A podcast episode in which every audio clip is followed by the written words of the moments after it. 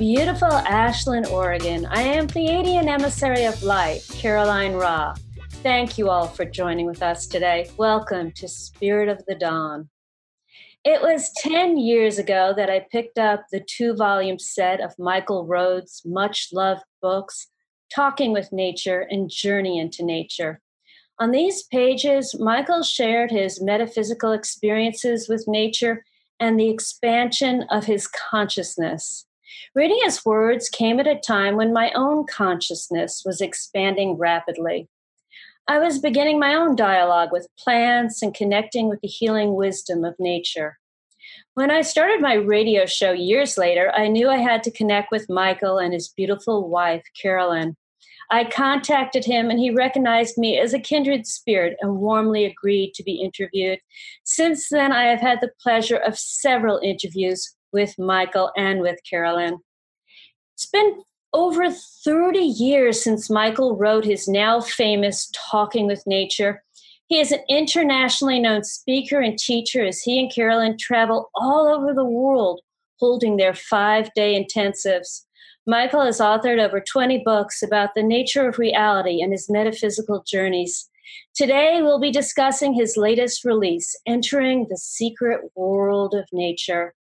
I am delighted to welcome back to Spirit of the Dawn, Michael Roads. Michael, thank you so dearly for joining with us today. Thank you very much for the invitation. Oh, I am excited. This is very fun. I have some big questions for you because so many people um, would love to connect with nature, and I think the people who are listening would love to uh, deepen their connection with nature on a level maybe that they haven't experienced yet. Um, first, I'd like to know what is nature?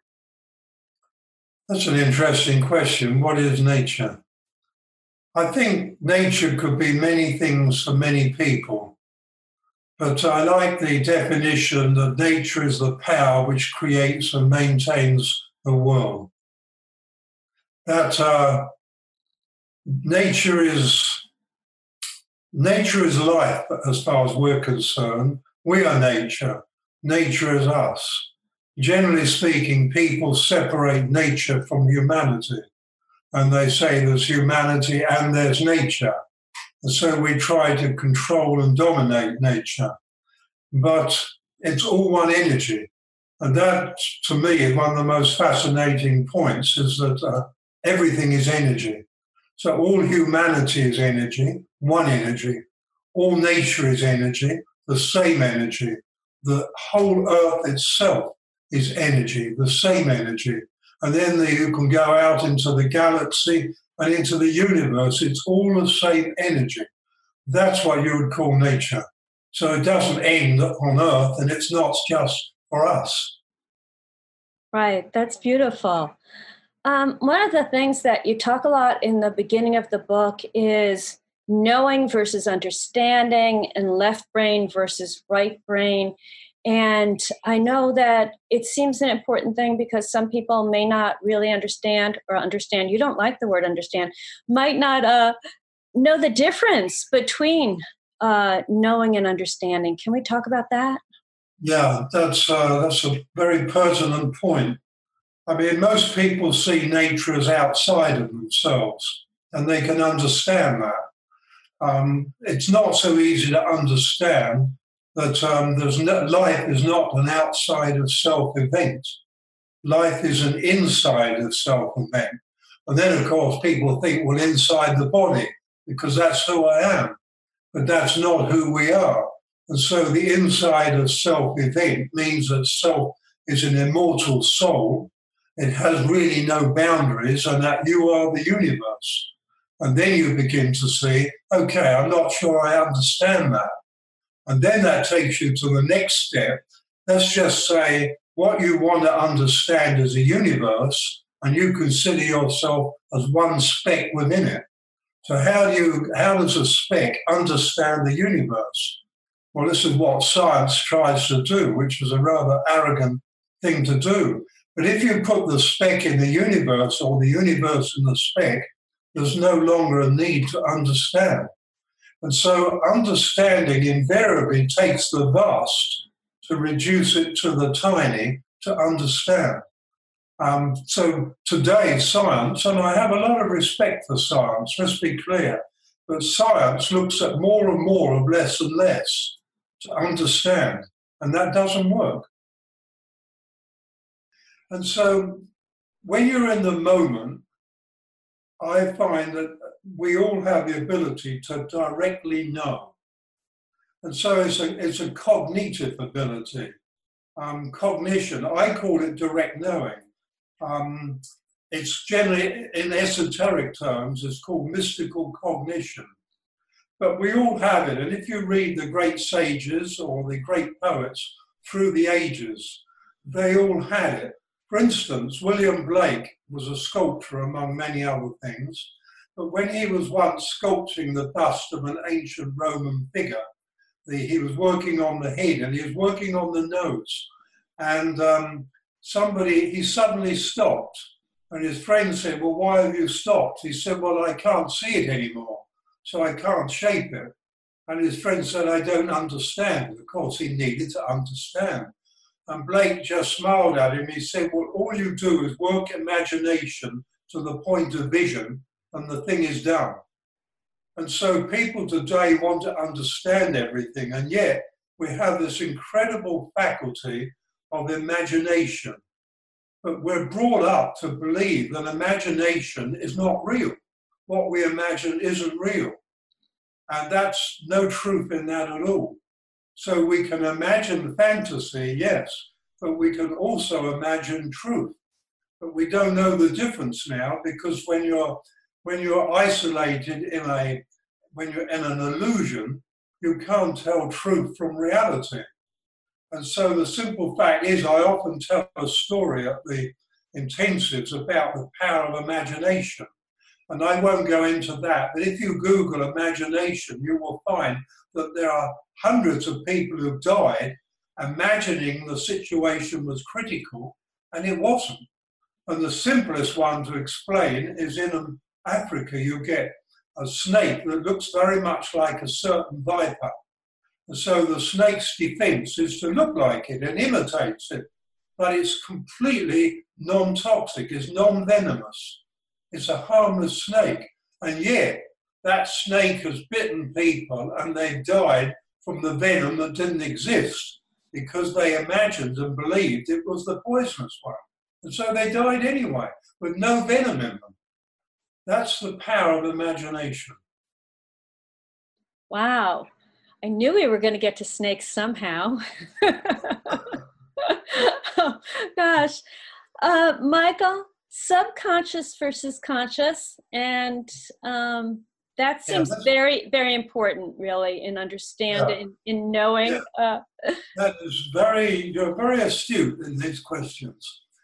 So, humanity lives, um, about 94% of humanity lives subconsciously. These are the figures that are put forward, and uh, they're generally, they're pretty well accepted, about 94. Doesn't matter if it's 90% or 80 so the vast majority of people live subconsciously, which means they're not conscious of the moment. So they're following a program. The uh, Matrix movies did it rather well. They over dramatized it, but the first and last show, sort of showed you people in the um, Matrix and when, when a few of them got out of it, except they seemed to be very violent people. Um, so today people live in this subconscious program. So the subconscious means that you're living, I mean, subconscious means less than fully conscious, less than fully. You're not all there. If somebody described you as subnormal, you wouldn't be very happy with them. But um, the problem is, normal is sub today. It's less than fully conscious. That is normality. And so when we live this subconscious program, we're never conscious of being in the moment consciously. We're never consciously conscious of the moment, which is an interesting thing to try. So nature lives fully in the moment because it can't think its way out. You know, we think nature doesn't. A lot of people today are telling us now that we can learn to listen to the thoughts of animals. I find this very disturbing because animals are conscious intelligence, but they don't think. They don't think in the way that humans do. So we assume that they put words together and have thoughts like us. And, and they completely forget they don't have a language of words that they put together. Are they going to think like French in French? Are they going to think like English in English? I mean, or some other Russian thoughts? Or is it, do they think Russian because they were born in Russia? You know, people don't think this one through. So animals have a inner movement of consciousness, but they're fully conscious in the moment. I once went into an eagle, and the eagle, as I looked through the eyes of the eagle, I was realized that the eagle looked through the eyes of immediacy, this absolute moment. There was nothing blocking it. We look through the eyes of yesterday. We look through the eyes of the intellect. We look through the eyes of our education. We look through the eyes of our beliefs, our religions, our upbringing. We look through the eyes of so many layers that, that filter us out of the moment. And yet nobody realizes it. We don't see from the moment. And so when you're conscious, and uh, some people have said, well, are you as conscious as Jesus? Which is a nice point to say. That the magnitude of Jesus was because Jesus is more conscious than most other people on the planet at that time. The Buddha became more conscious. So the more conscious you are, the, um, the more you're in touch with truth, reality, and love, which are all the same thing. And so being conscious, you're conscious in the moment. Being subconscious, you're living yesterday's dream. And so the planet today is clearly shaping up for major change. And that change is simply because nature can throw at us floods, and we still want more of the same. It can throw at us vast, um, huge fires like wildfires, and still people go back to their old lives, those that survive it. And so nature said, okay, the only way we can wake up this humanity is give them a kick up in the pants so powerful that they can't go back to more of the same. And that's where we're heading, because otherwise we're on the path of insanity with a new um, case of dementia about every four and a half seconds. And we're right on the edge, right on the edge of a pandemic of dementia. And uh, people, you know, we don't, most people don't realize that. And so there's reasons for all this, but then we're going into subjects after subjects after subjects. well, there's so much more to discuss. Um, in the book, I was really fascinated by the universal energies in, in, of chaos and order, and they seem very important, especially when you're talking about change on our planet. Chaos and order is something that people don't see. So as you've read the book, you realize I capitalize chaos and I capitalize order. So chaos is the engine that drives. It's in every cell of every organism, of every stone, of every tree, of every human, of everything. It's in the earth itself, in the planet. And so chaos is the engine that drives, and without it, nothing happens. But to balance it, you have order, which is the stability of structure. So a wildfire is chaos with practically no order. Uh, a rock, uh, ironstone rock, is order with practically no chaos. So chaos and order are two energies that would appear to po- oppose each other, but they don't. So if you get a towel a damp towel or wet towel, you twist it in opposing end, ends, one end one direction and one the other. One end is chaos and one end is order. And as you twist the towel, it, you create torsion in the towel from one end to the other. There is a point where the balance is perfect, absolutely perfect. And that point of balance I see as like a flickering white light. And that is the place of the greatest potential. Now, when I talk of chaos, I see it in about 50, about a thousand shades of red. And so every shade has an emotional content. No, every shade has an energy that attach that connects with my emotional body. And so chaos can be from the most gentle of, any, of emotions to the most raging and violent of emotions. Um, order, which is black for me, which is again thousands of them probably. I've never counted, but there's many hundreds. The different shades have different meanings, but they all touch my emotional body. And to me, this is a language of the future that people will move into because the subtleties of those energies are so far beyond anything that the, my intellect can understand.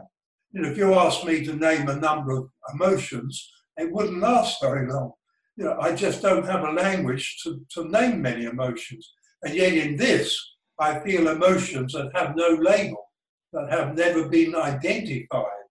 And it, I found it very confusing at first. And as you probably read, I found it in the field of wheat. But it's in everything. It's absolutely in everything. It's in you. So when you're when the torsion between chaos and order is in perfect balance, you are completely healthy. And not only that, if you hold that balance, you could not get disease. So disease is when we move into chaos or order. Either one of them can hold it.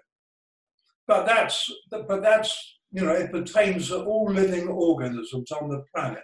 Science will probably say, okay, lock him up, he's mad.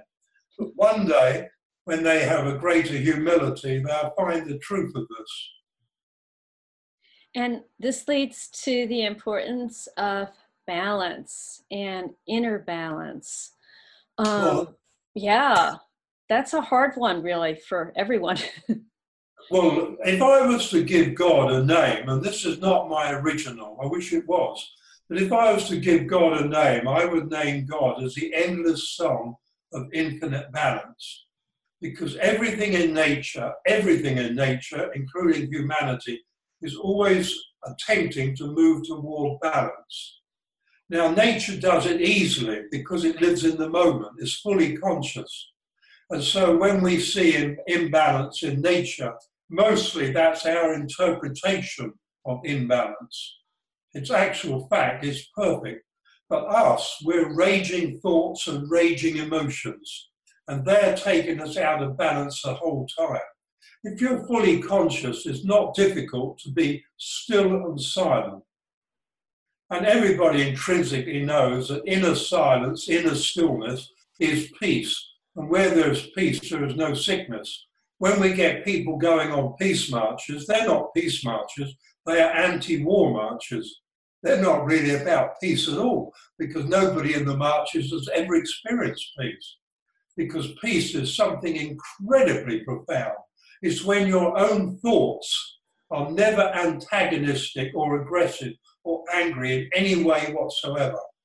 They just contemplate life and accept it. There's no anger, no aggression, no, that should happen, that's wrong, this is good, that's bad. All that comes to an end with peace. Because why? One of the things I teach in every moment of your life, you are creating the content and direction of every moment of your life. And if you think about that, it takes your breath away. I think about it a lot, actually. um, it's it's very interesting, and it helps guide me during the day when I realize what I'm creating. You're the uh, you're the absolute creator of your life. Very much so. A lot of people's lives they don't enjoy it. Very much so. Um, one of the most interesting things in the book is you talk about the true role of humanity as light bringers of earth. I thought that was extremely beautiful. Can you share uh, your thoughts on that? Well, everything in life is about the evolution of consciousness. That's what it's about. That is the purpose of life. And I don't mean just on this earth. I mean if you accept what the Pleiadians say, they say there are 49 billion universes. Take that one in 49 billion universes. I accept this. To me, it feels right because I know that humanity, we think small, we, think tiny. And so, on all, everywhere that is, everything is life. See, when we look out into space, we, and um, we see space and distance, but that's a three dimensional view of a different bandwidth. And as I wrote in that book about bandwidths, so when we're living on a bandwidth where we experience less than 1% of all that is visible, that we can't see it, and less than 1% of all its audio, you begin to see that the way we look at the universe is not the way the universe is, it's the way we are. And when you go into your metaphysical body, you have a very, very different view. And everybody has this metaphysical body. Okay, so the purpose of all this life, the vastness of life, is the evolution of consciousness. You've got to realize we are not human souls. We are just souls having a human experience in the vast journey of eternity as we grow in consciousness, as everything grows in consciousness. So life is about the evolution of consciousness. And nature is the natural evolution of consciousness. It follows its blueprint perfectly. It doesn't deviate from it. But we are the creative evolution of consciousness on this planet, the creative evolution of consciousness. So we're creating our blueprint in every moment. There is no blueprint, and yet there is a blueprint because we're creating it. And we're creating our past in the same moment we're creating our future. Because all life occupies the same moment, all time occupies the same moment. Linear time is just something that we've created, that we believe in. It's not particularly real. And once you get out of our human framework, no animals use linear time. Certainly, there is an awareness of seasonal um, seasons coming and going, but it's not related to as time passing. So, to me, this is what our this is our birthright to to express life in such a perfection that we become a part of the song of the universe. Fantastic. When we talk about connecting with nature, uh, you talk about consciously connecting. And is that also consciously connecting with ourselves and with nature? In fact, you can't consciously connect with nature if you're not consciously connecting with yourself because there's no separation.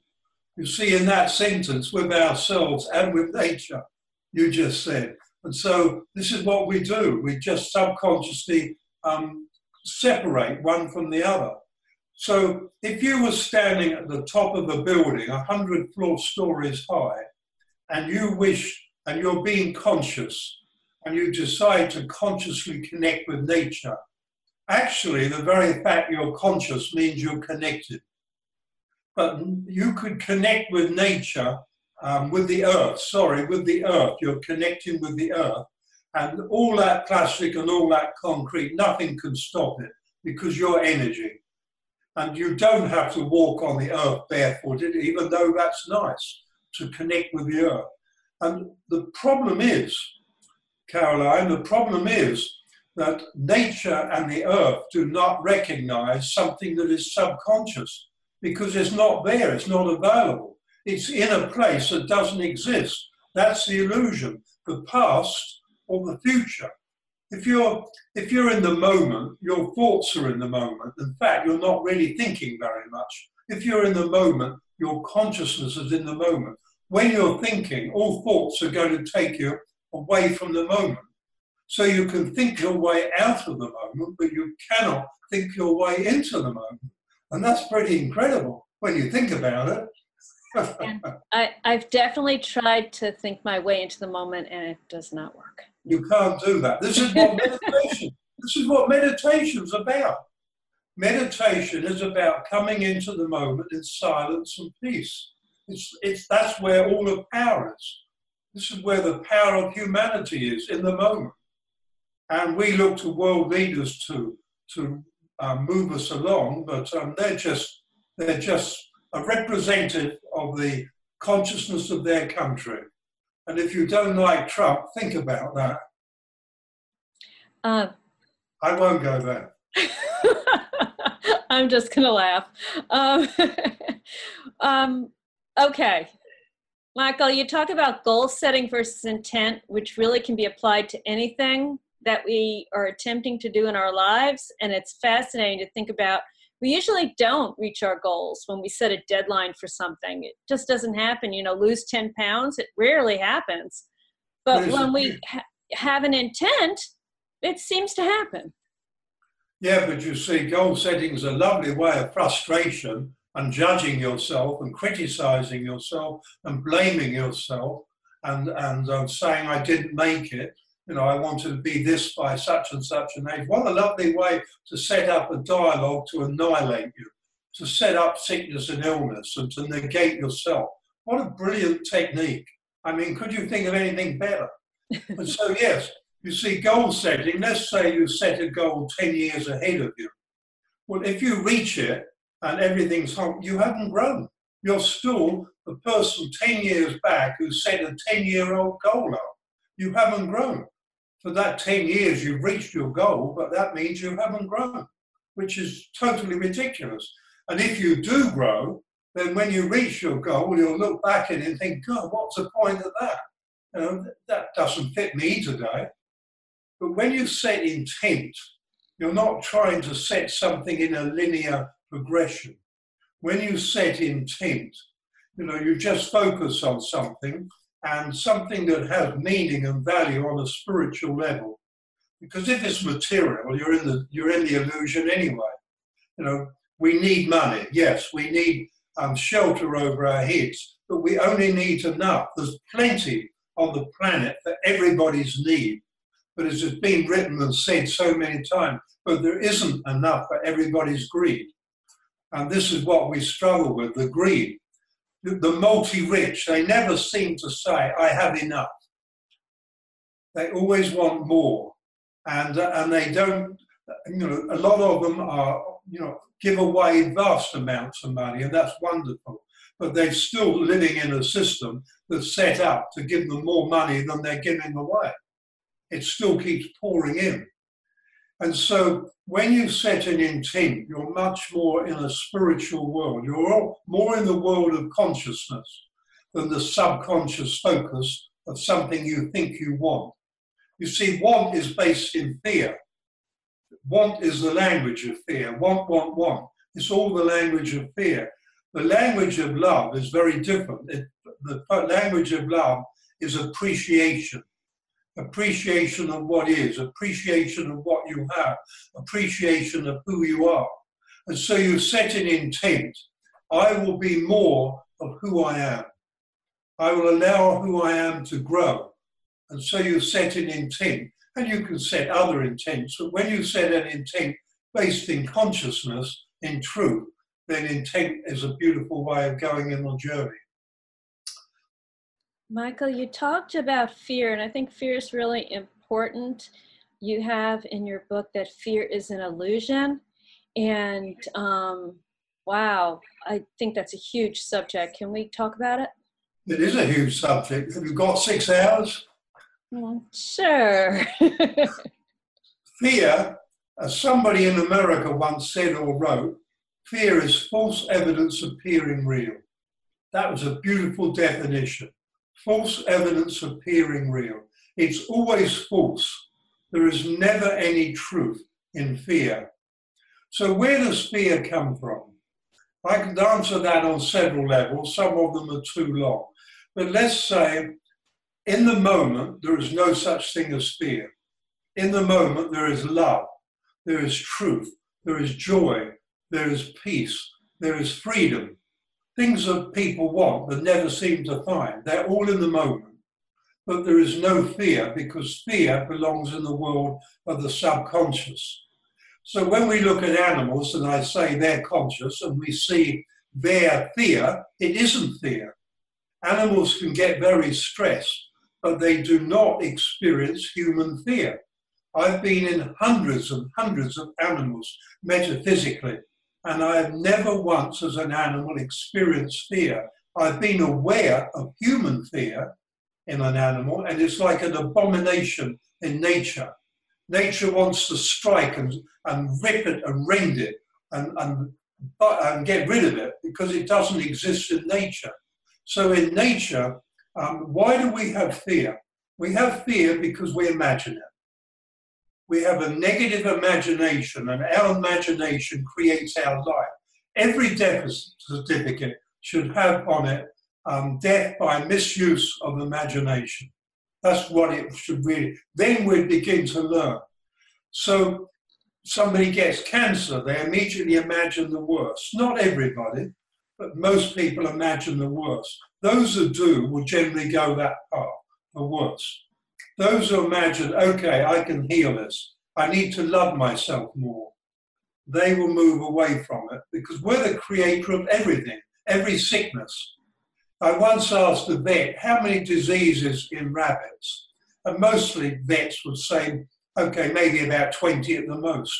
We have 40,000, over 40,000, and we create them all.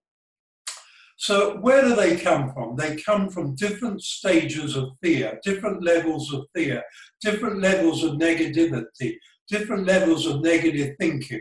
If you're walking down the street, it's two o'clock in the morning, it's pitch dark, and it's got a bad air, um, it's got a bad reputation. This area, people get mugged in this area. It's two o'clock in the morning, and you hear footsteps behind you.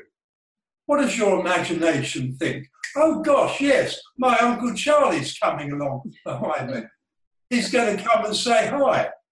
Or does it immediately think the worst, a mugger, bad, run, fear? And so we've been creating this for so long, Carolyn, so long we've been creating fear, it accompanies us on our journey of life. And it isn't real, but we keep reinstating it. Today, people call it my fear.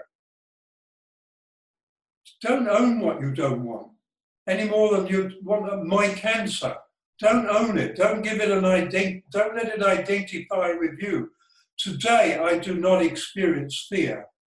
I'm not going to say that's impossible, but I haven't had a relationship with fear for quite a long time because I choose love. And I'm not afraid to die. Everybody does it. And when I'm when it's time to lose this body, I'll lose it and not one second before. And I know that I'm an immortal soul, and I've seen many probability futures, and any one of them, yes, I'll take it, please. And so, why would I have to fear death? I don't fear dying, I don't fear. So, I don't create it. I don't create subconsciously, go back into an old program of fear, because that's what we do. It has had its place in our life. But that was a, long, long, long time ago.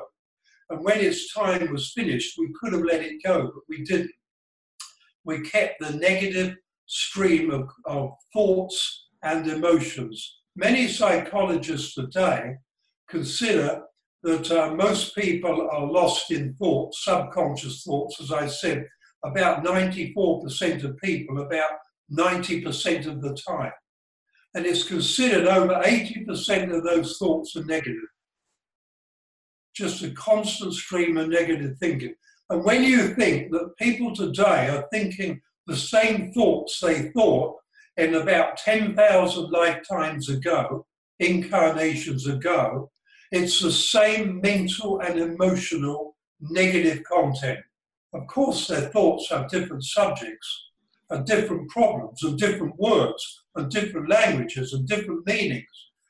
But the deep mental and emotional stress of those thoughts is just the same.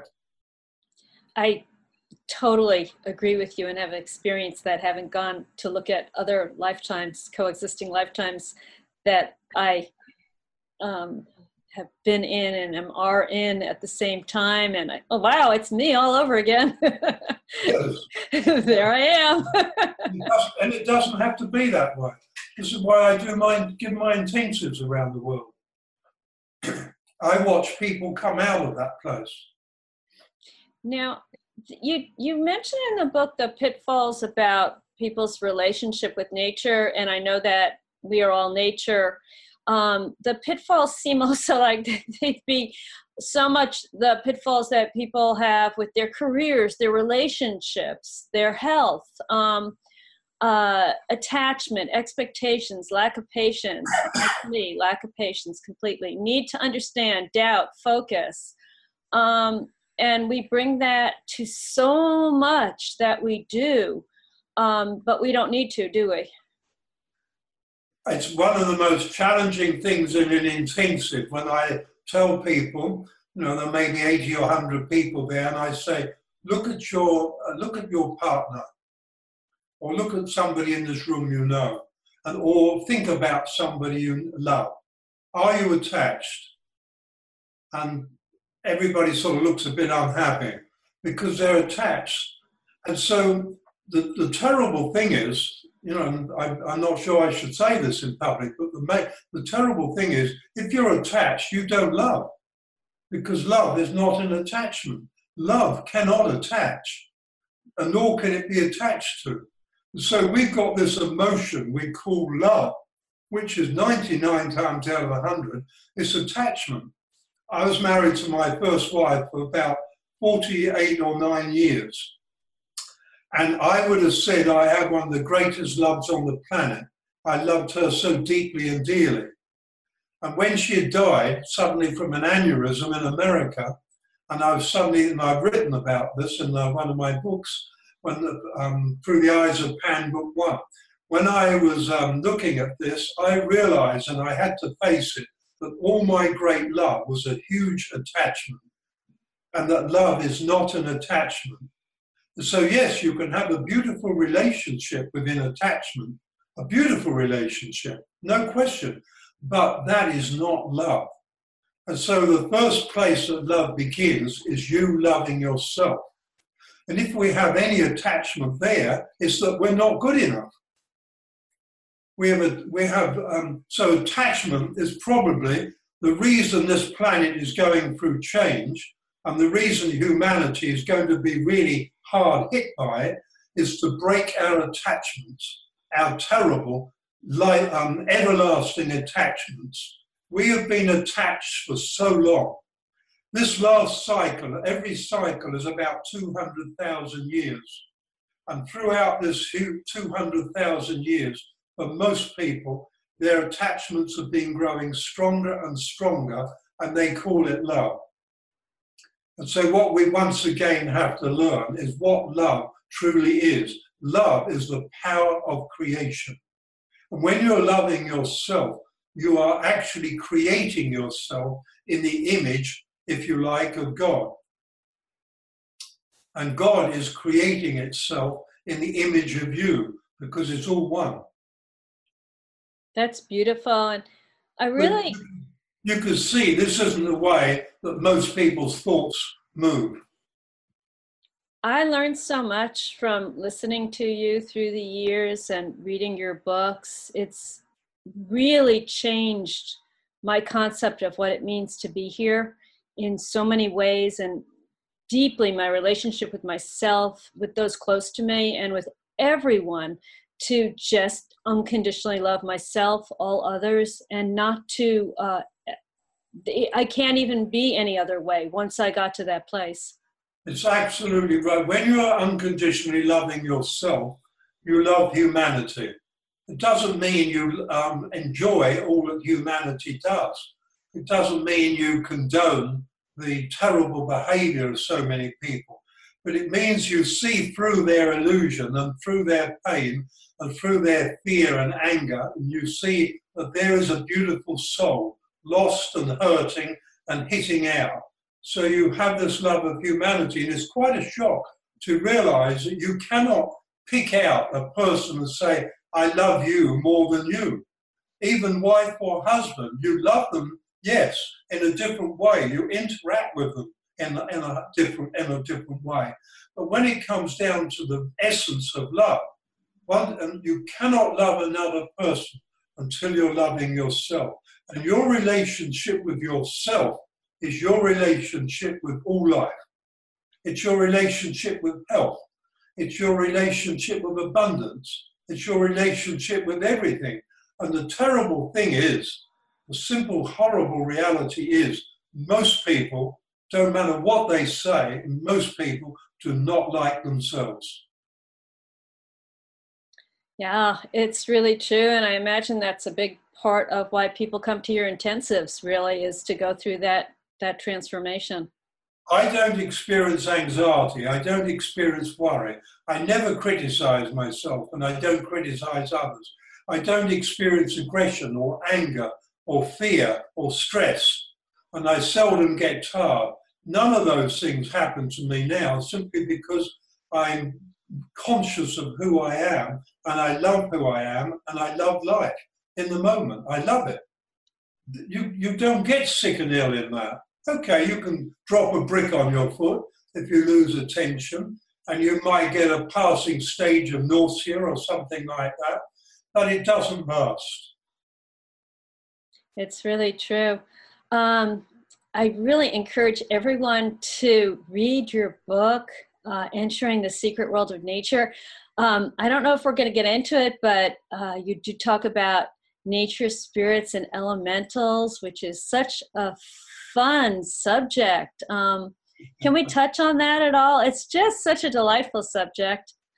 Um, it's, it's, it's, again, you see, it comes back, if I'm going to be unfair, it comes back to bandwidths. We live on one bandwidth where we see less than 1% is. On another bandwidth are, the, are these spirits of nature, is the whole kingdom of nature that we don't see and have a relationship with.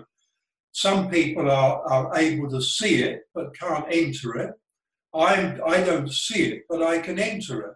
And when you enter it, some of the nature spirits I've seen defy description. Um, when you realize that a leaf might contain numberless, I mean, a vast amount of tiny nature spirits that have no physical reality but are moving in and out between the two bandwidths, between dimensions, and they're basically stitching the sun energy into the leaf. Now, science has another way of explaining it, and uh, they do it their way. But when if you took away the nature spirit and the elementals from our from nature, then it would be nothing left but dust. Nothing. The sun and the water alone can't do it.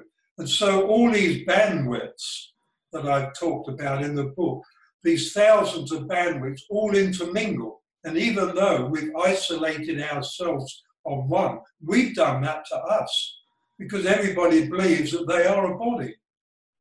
Whereas I don't believe that anymore. My body is a beautiful vehicle, and I leave the body and metaphysically explore these other bandwidths. And, and you see you see nature in a way that is totally beautiful on a, on a level that physicality can't even represent. Well, thank you so much, Michael. We have had a fascinating time today talking with spiritual teacher and author Michael Roads about his recently published Entering the Secret World of Nature.